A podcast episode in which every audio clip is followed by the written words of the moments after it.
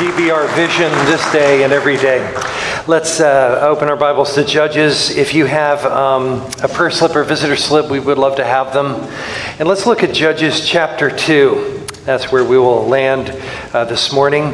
This time of year, my thoughts are drawn to the warnings in Scripture about a hard heart, a wayward heart, the danger of drifting spiritually in our life. I guess with coming through the holidays and with the turning of the calendar, it really is a, a time to reflect on uh, what are the commitments of my life and where am I before the Lord. Moses uh, wrote one psalm attributed to him in the, in the book of Psalms, Psalm 90, and he said, Lord, teach us to number our days that we may present to you a heart of wisdom. And so life is to be lived uh, thoughtfully and purposefully and prayerfully for God's glory. But the truth of the matter is that we are easily distracted. We're prone to wander and get derailed off mission in our walk with God and what we're committed to. And so there's a danger of drifting. John MacArthur wrote the, the heart of the human problem has always been the problem of the human heart.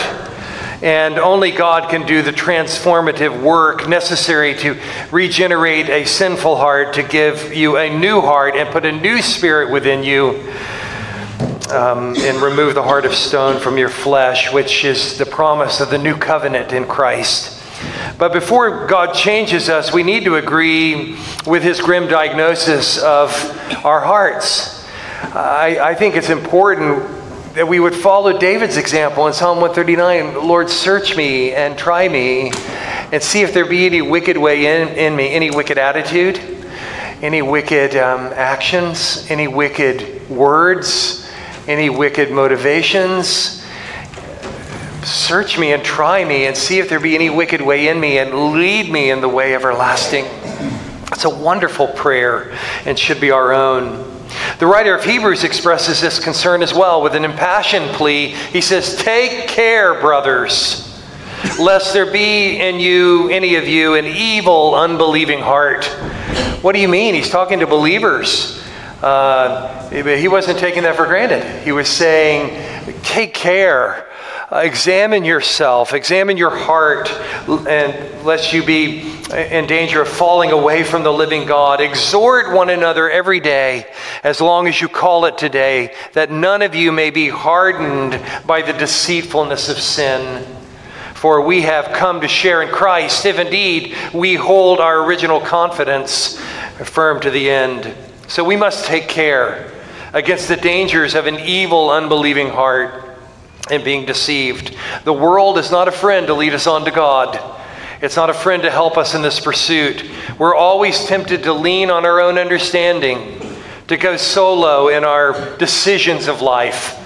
And who in this room hasn't felt the pain of that? Where I'm going to do this, and we feel so headstrong to go in this direction, only to find later, man, this is Goshen.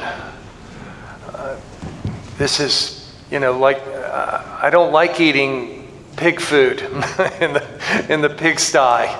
Oh, thankful that I could run home to a, a father who loves prodigal sons and uh, to be uh, restored by his grace.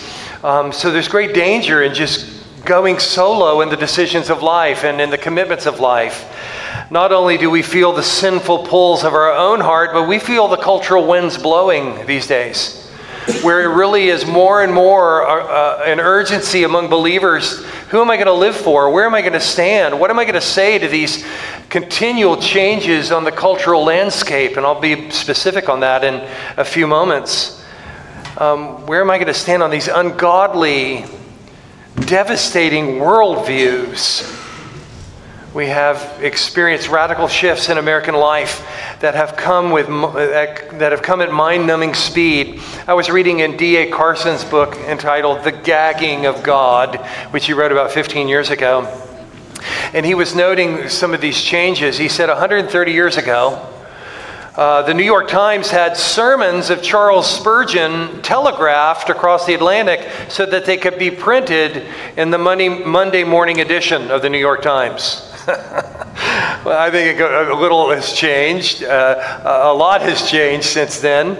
Uh, today, the New York Times is more interested in chronicling the devices that seem to shut down churches and silence the, the voice of biblical truth in our, our culture.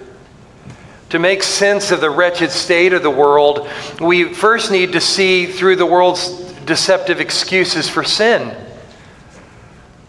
Sin is not the fault of external factors. It's not based on poverty. They may exacerbate that, but, but these aren't the causes. Lack of education, upbringing, economic situation. The whole world of psychology points to um, every conceivable external rationalization in order to get a diagnosis to justify why people continue in their sin. The problem is internal. It's always been an issue of the heart in need of redemption and salvation. Proverbs 4 says in verse 23 Guard your heart, for from it flow the springs of life. Guard your heart against the cynicism that seems to be the hobby of the day. Guard your heart from pride, knowing that it brings devastation. Guard your heart from rebellion against the truths of God's word and doing what is right in your own eyes. So, for the next two Sundays, I want to camp out in the book of Judges. It's a book that is really kind of like the twilight zone of the Bible. It's a time no one says, you know, I wish I really would have lived during the time of the Judges. Nobody says that. And if you read this book, you would understand why, if you're familiar with its con- content. But there's a chilling phrase that is mentioned in this book that I want to bring to the forefront of your mind. And it is a statement that's found in chapter 17, verse 6, and the last verse, which I read for you a moment ago. Everyone did what was right in his own eyes. A timeless warning for any generation who has ears to hear. So let's begin at chapter 2. And I want to ask a series of questions. The first is why is this R rated book in the Bible? You read it, you'd say, you know, that's R rated. Um, it's a hard book about hard times. The book of Judges is difficult to handle. Um, the heroes of the book are blurred. That's a hero. You read about Samson? It's like, man, he wouldn't have been in my hall of faith. He was a wreck, but he was used by God. And nevertheless, with all of his weaknesses, that should give some sense of encouragement that he's mentioned in Hebrews 11. Jephthah's vow in Judges 11 is a bizarre passage, to be sure. And then Gideon seems to be such a coward, I wouldn't hold him up either. And so major portions um, are given. It's an uneven book. Major portions are given to Gideon and Samson. Uh, an entire chapter is given to Abimelech, who really is called an anti judge because he was so evil. Um, it, it's, a, it's a violent book. It's a book that describes mutilation and horrific sexual assault. Shocking behavior. If we were going to rate the content of the book, it would be R. Michael Wilcox, Michael Wilcock, in his commentary on Judges, says, Can this be right? The book is neglected, except for maybe the sanitized version that you might hear in Sunday school. So, why this book? No author is named in the book, but Jewish tradition really leans strongly towards Samuel.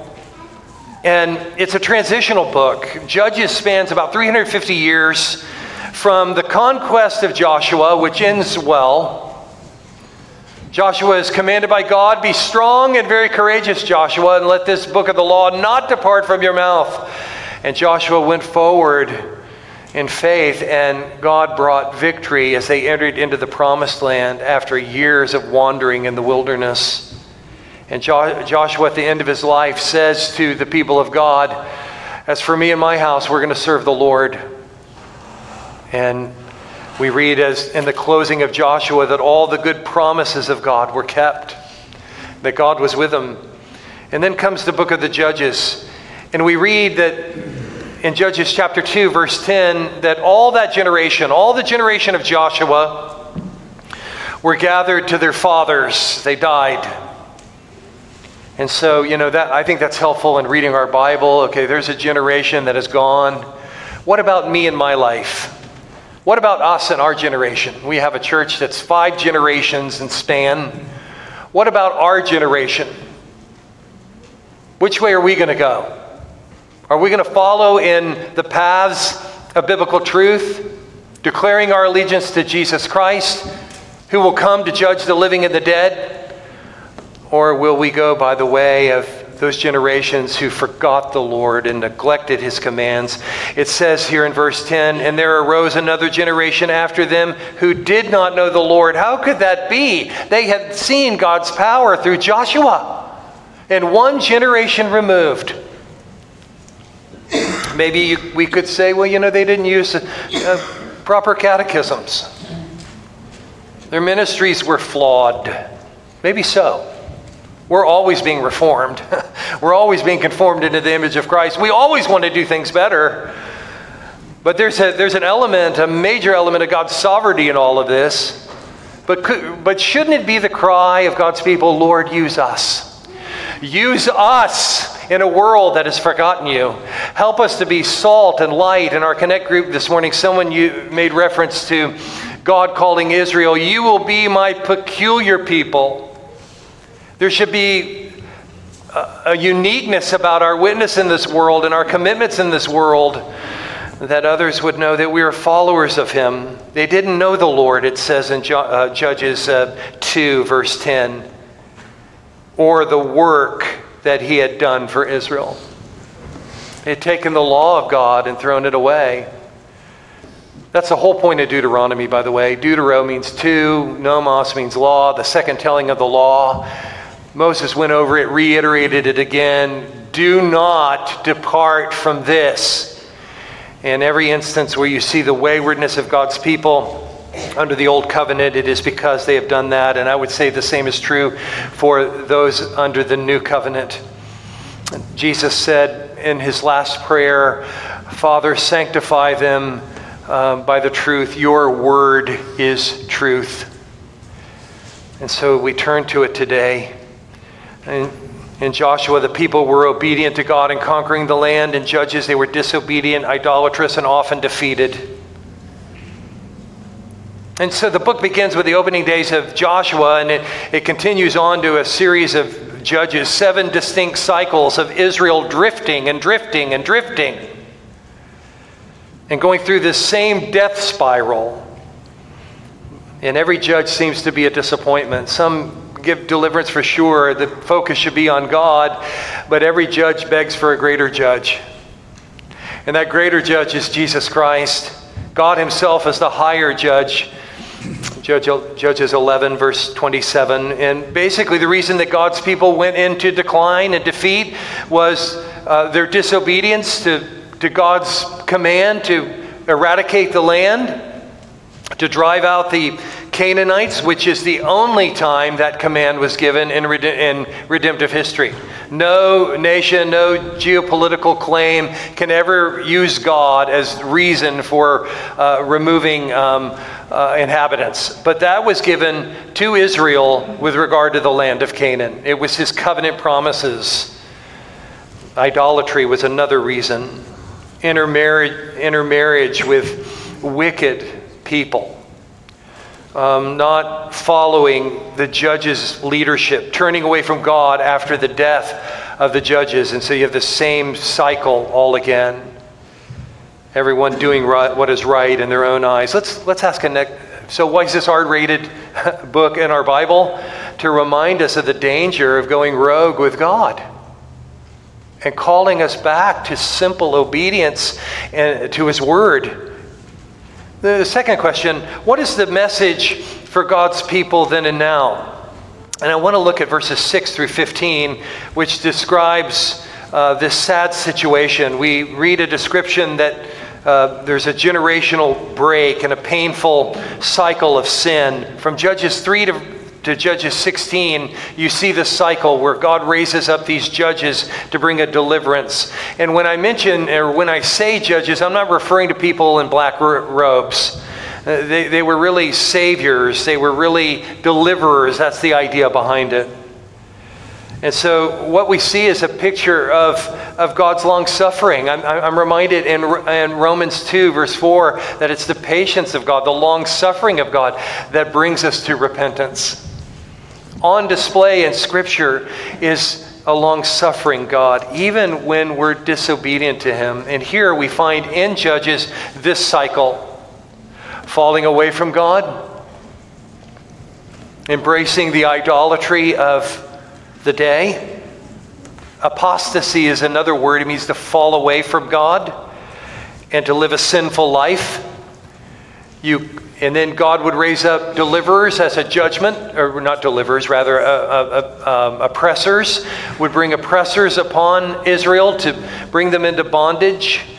There's a scene where the Midianites would come in after Israel had worked so hard to plant and to cultivate and to grow crops to live by, and the Midianites would come in and just take it all away. It was a judgment for their disobedience. And so bondage and servitude came. And then they began to cry out to the Lord, like Israel of old in the Exodus Lord, how long do we have to make these bricks?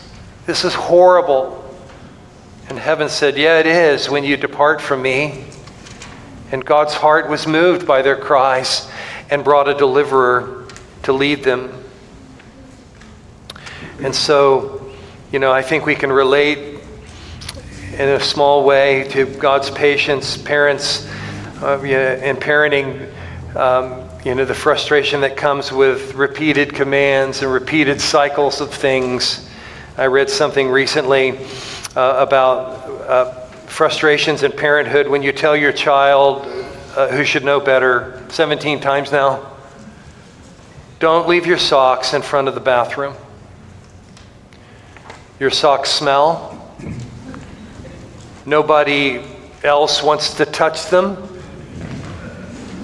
We want you to put them right side out and put them in the laundry room. And the next day, the cycle repeats. And what I see on display here in Judges and what we have known through the grace of the Lord Jesus Christ in our life is God's long suffering towards us. And that in Christ He has given us the Holy Spirit that seals us for the day of redemption and conforms us into the image of Jesus Christ. This is the message for God's people then and now. You're never wrong when you turn to the Lord. How long is it going to take for you to turn to Christ? How long is it going to take for you to surrender to Him and live for Him? How long are you going to be satisfied in the far country? May you turn to Him now, right now, and live for Him. Let's look to a third question. What does it mean to do what is right in your own eyes? I want to kind of unpack that a little bit. The book of Judges employ, uh, employs really a chilling phrase. They did what was right in their own eyes. We know what that's like in family life when someone wants to do what's right in their own eyes over against the authority structures of the family. It's not pleasant. Um, God's people had forsaken His law, and they were in their covenant with Him, and did whatever they wanted to do to fulfill their sinful desires. They embraced the idolatry of the day. And, you know, when I think about this, we're, we're seeing in our day the consequences of a society doing what's right in their own eyes in radical displays, flagrant demonstrations of disobedience and rebellion to God. This whole transgenderism question. Is just insane. We are going to um, ha- have a special treatment of that this spring a special uh, session for, all the connect groups wanting to equip the church and inform the church on what's ac- actually happening. But you, th- this is a reprobate mind taken to it, it, the extreme. It's a, it's a violation of god's creative purposes which is established in creation it's why we establish things like every year, the year of the Bible, and calling us to, to understand God's word and to cherish it in our generation and so many things. Um, this month, we're reminded again, of the anniversary of, of the Roe versus Wade decision in 1973. 60 million babies have been aborted in America, roughly, since that time. Um, it's really a huge issue on how you view life and when life begins. And recently we've seen demonstrations in Congress. Let's just say what it is. If you'd allow me to quote Owen Strachan Christian, you must understand how wicked it is for 210 members of one political party to vote against the Born Alive Protection Act. You must see that you cannot be neither left nor right. You must understand how anti human and pro death leftism has become.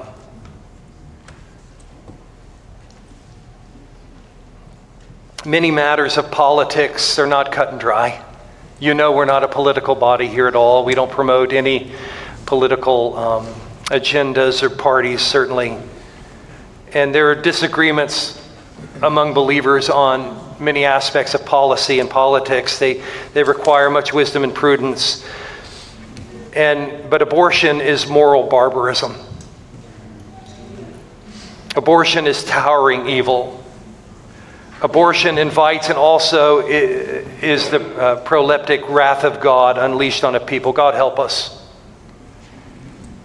And not only that, there's a new generation, and the, and the worldviews collide a new generation of Western leadership that believes that the institutions that bore this country, whether it be relig- the, the, influence of Christianity in particular, um, solid government,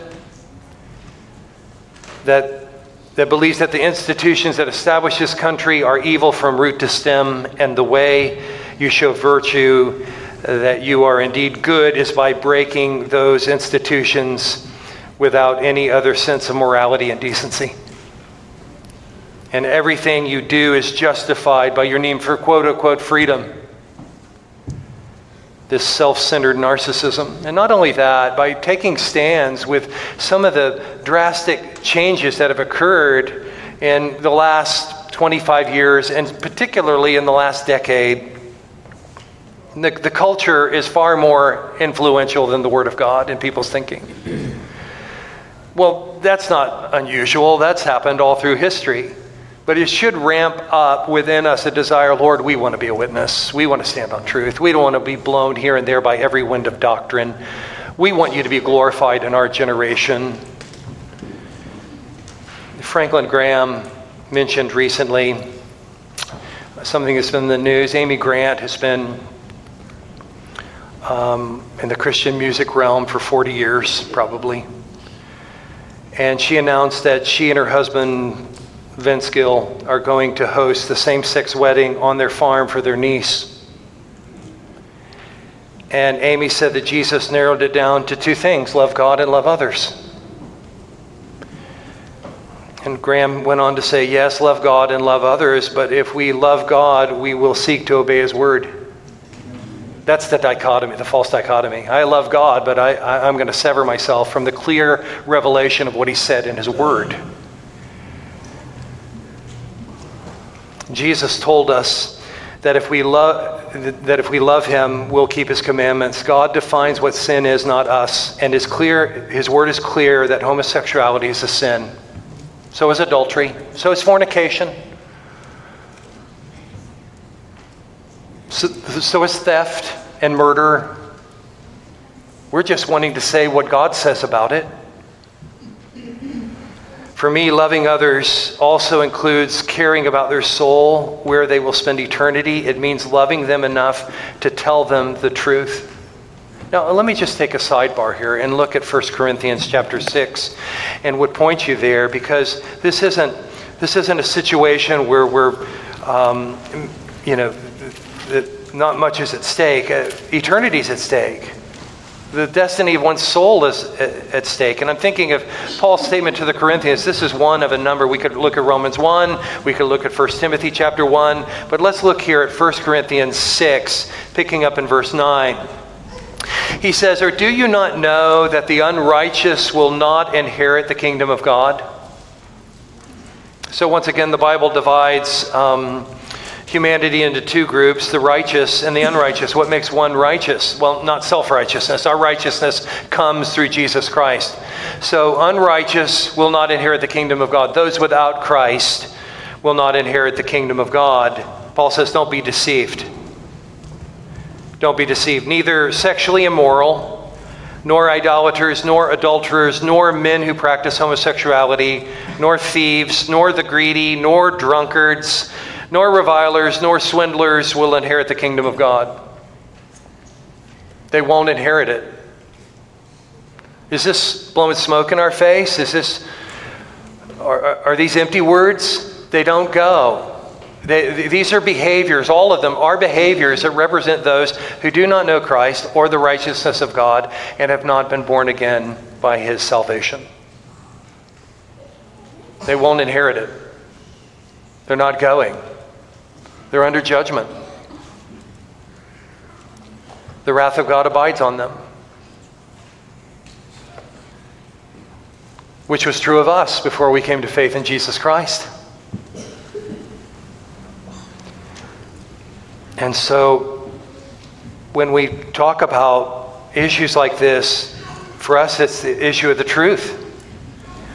So, Amy Grant's hosting this wedding, showing an act of love in her mind but really is promoting something that is contrary to God's word and his way. And all of us are going to have to make decisions. Some of you are already having to deal with decisions right now on the forefront. Am I going to participate in this or not? We've, we've had to make decisions concerning the usage of this building because of this issue. You know, wanting to be a host and wanting to serve the community, only to be thrust upon having to deal with issues that there's no way to enforce and so there's a stewardship of what God's given to us. Jesus said, If you are of the world, the world would love its own. I've chosen you out of the world, and the world hates you. So we shouldn't be dismayed that if we're the minority standing for truth, that that's not going to bring uh, hugs or appreciation. In Jude chapter 1, there's only one chapter. Verse 3, it says, Beloved, although I was eager to come to you, I, I found it necessary to write to you, to, to, appealing to you to contend for the faith that was once for all delivered to the saints. That we are called to contend for the faith. And one thing is for sure if God's people are not contending for the faith, it's lost. And by faith, it's referring to the whole body of truth that God has given to us in His Word, and, uh, uh, which includes certainly His salvation and more. We're to contend for it. If it's not being contended for, it's being lost. One other question Where does such a mindset lead? Now, there's interest, it's interesting.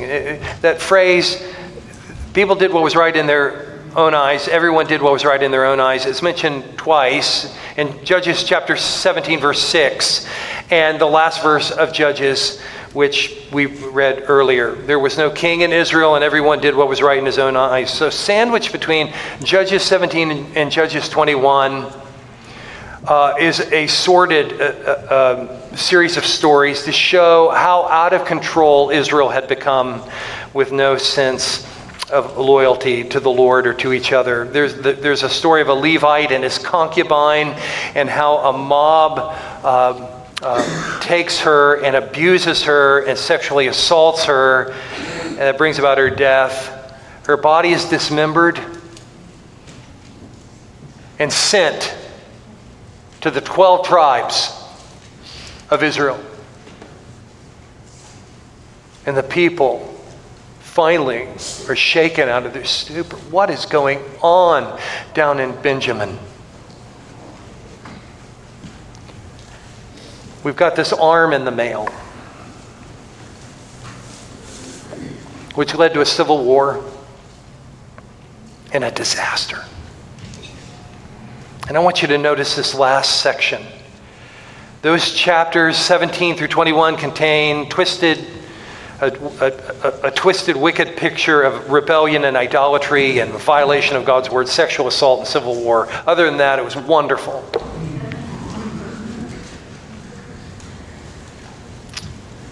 Well, what does it look like when everyone does what is right in their own eyes? just like we're seeing every day in our culture. Barry Webb, who wrote an insightful commentary on Judges, said, It's not a, a, community of glorious freedom, is it? And certainly not one of love. It's a chaotic and cruel society in which everything that is worst in human nature comes to the forefront, where the institutions that should give order and deliver justice fail, where everyone suffers and women in particular are abused. Great summary of Judges in a world that does what is right in their own eyes. If it can happen to Israel with all their experiences, with all their glorious experiences of God parting seas and giving to them His word and providing manna for 40 years, and on and on it goes. We shouldn't be surprised if it's happening around us. But it closes with a word of hope. So, you know, I, I, don't want you to leave here today, and I often feel this way, where we talk about things in our culture and you leave here seething with hatred towards the culture. That's not the point. I, I only offer this up to, to show the distinction that if I'm going to follow Jesus Christ, I cannot be embracing these messages in this life. The world behind me, the cross before me. So don't leave here seething with rage uh, at the culture. Maybe, maybe seething with rage toward, toward me, but no, I don't want that either. So what I'm wanting us to do is to say, hey, look, it's, it's a warfare.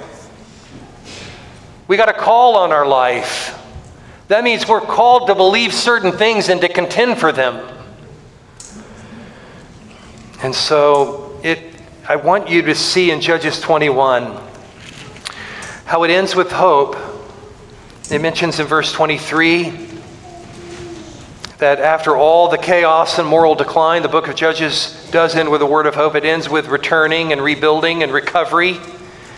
It says in the last part of verse 23 they then they went and returned to their inheritance and rebuilt the towns and lived in them. And the people of Israel departed from there at that time, every man to his tribe and family, and they went out from there, every man to his inheritance. And something about an inheritance, that connects us with our past, that gives hope for the future to build. So there is hope.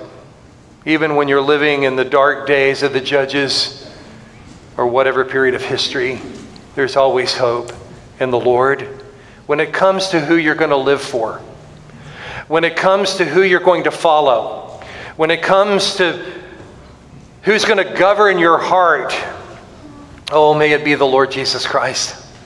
He's a wonderful Savior and an awesome God. With every judge in the book of Judges, with every human leader, um, there may be temporary blessing, there may be temporary deliverance, but there's always a longing for something better, isn't there?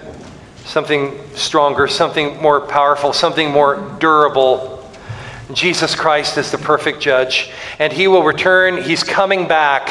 He will return, and the Bible says that he will judge the living and the dead, and his judgment will be perfect, and his reign will be permanent, and he will wipe the tears away from the eyes of his people those who find refuge and trust in him. We see his kingdom through the eyes of faith. He's reigning now, he's come now, and one day our faith will be sight. Jesus said to Pontius Pilate, My kingdom is not of this world. then Pilate said to him, So you're a king? And Jesus answered, You say that I'm a king. For this purpose I was born, and for this purpose I have come into the world to bear witness to the truth. Everyone who is of the truth listens to my voice. Would you listen to his voice this morning? Would you hear the truth of what God has said through Jesus Christ? Instead of doing what's right in your own eyes, how, how well has that gone for you? I mean, honestly. If you're in church and you're saying, you know, I'm, I'm here today because I've been doing what's right in my eyes all my life, and it's, it's like a hundred miles of bad road. I'm sick of doing it my way. That's the hope of the gospel. What do I need to do? Oh, it's not complicated. It involves everything, but it's not complicated. You turn from trusting in yourself to say, Lord, I trust in you alone. I acknowledge my failures, my sins, my transgressions. I own them all, Lord. You know all about them. I, I feel that. That's the weight I'm feeling, is that you know all about me and I'm, I'm exposed. I'm a sinner. I've broken your laws. I've violated my conscience. I'm a troubled person. I'm lost. And you're acknowledging that. You're owning that. You're not wanting a little psychological tweak, a little boost in your step to kind of lead you out of here to continue living for yourself. You're wanting an encounter with a living God that takes you to the foot of the cross, where you acknowledge your sin and you understand that it was your sin that put him on the cross.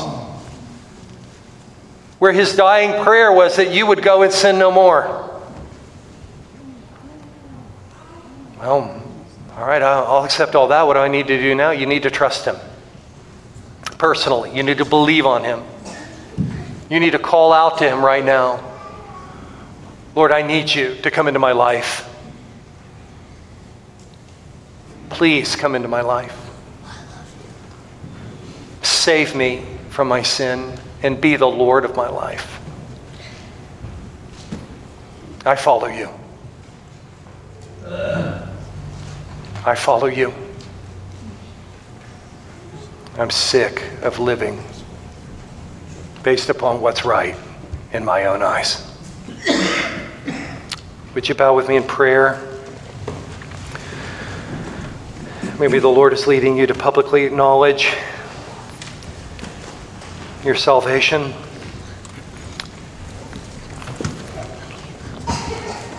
To be united with a local church like this one.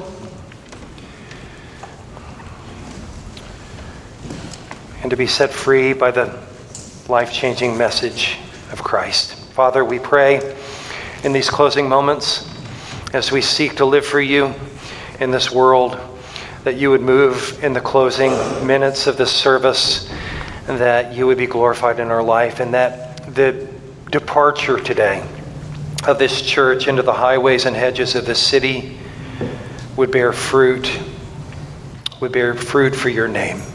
Oh Lord, may we close this time in concentration and in surrender to you. In Jesus' name, amen.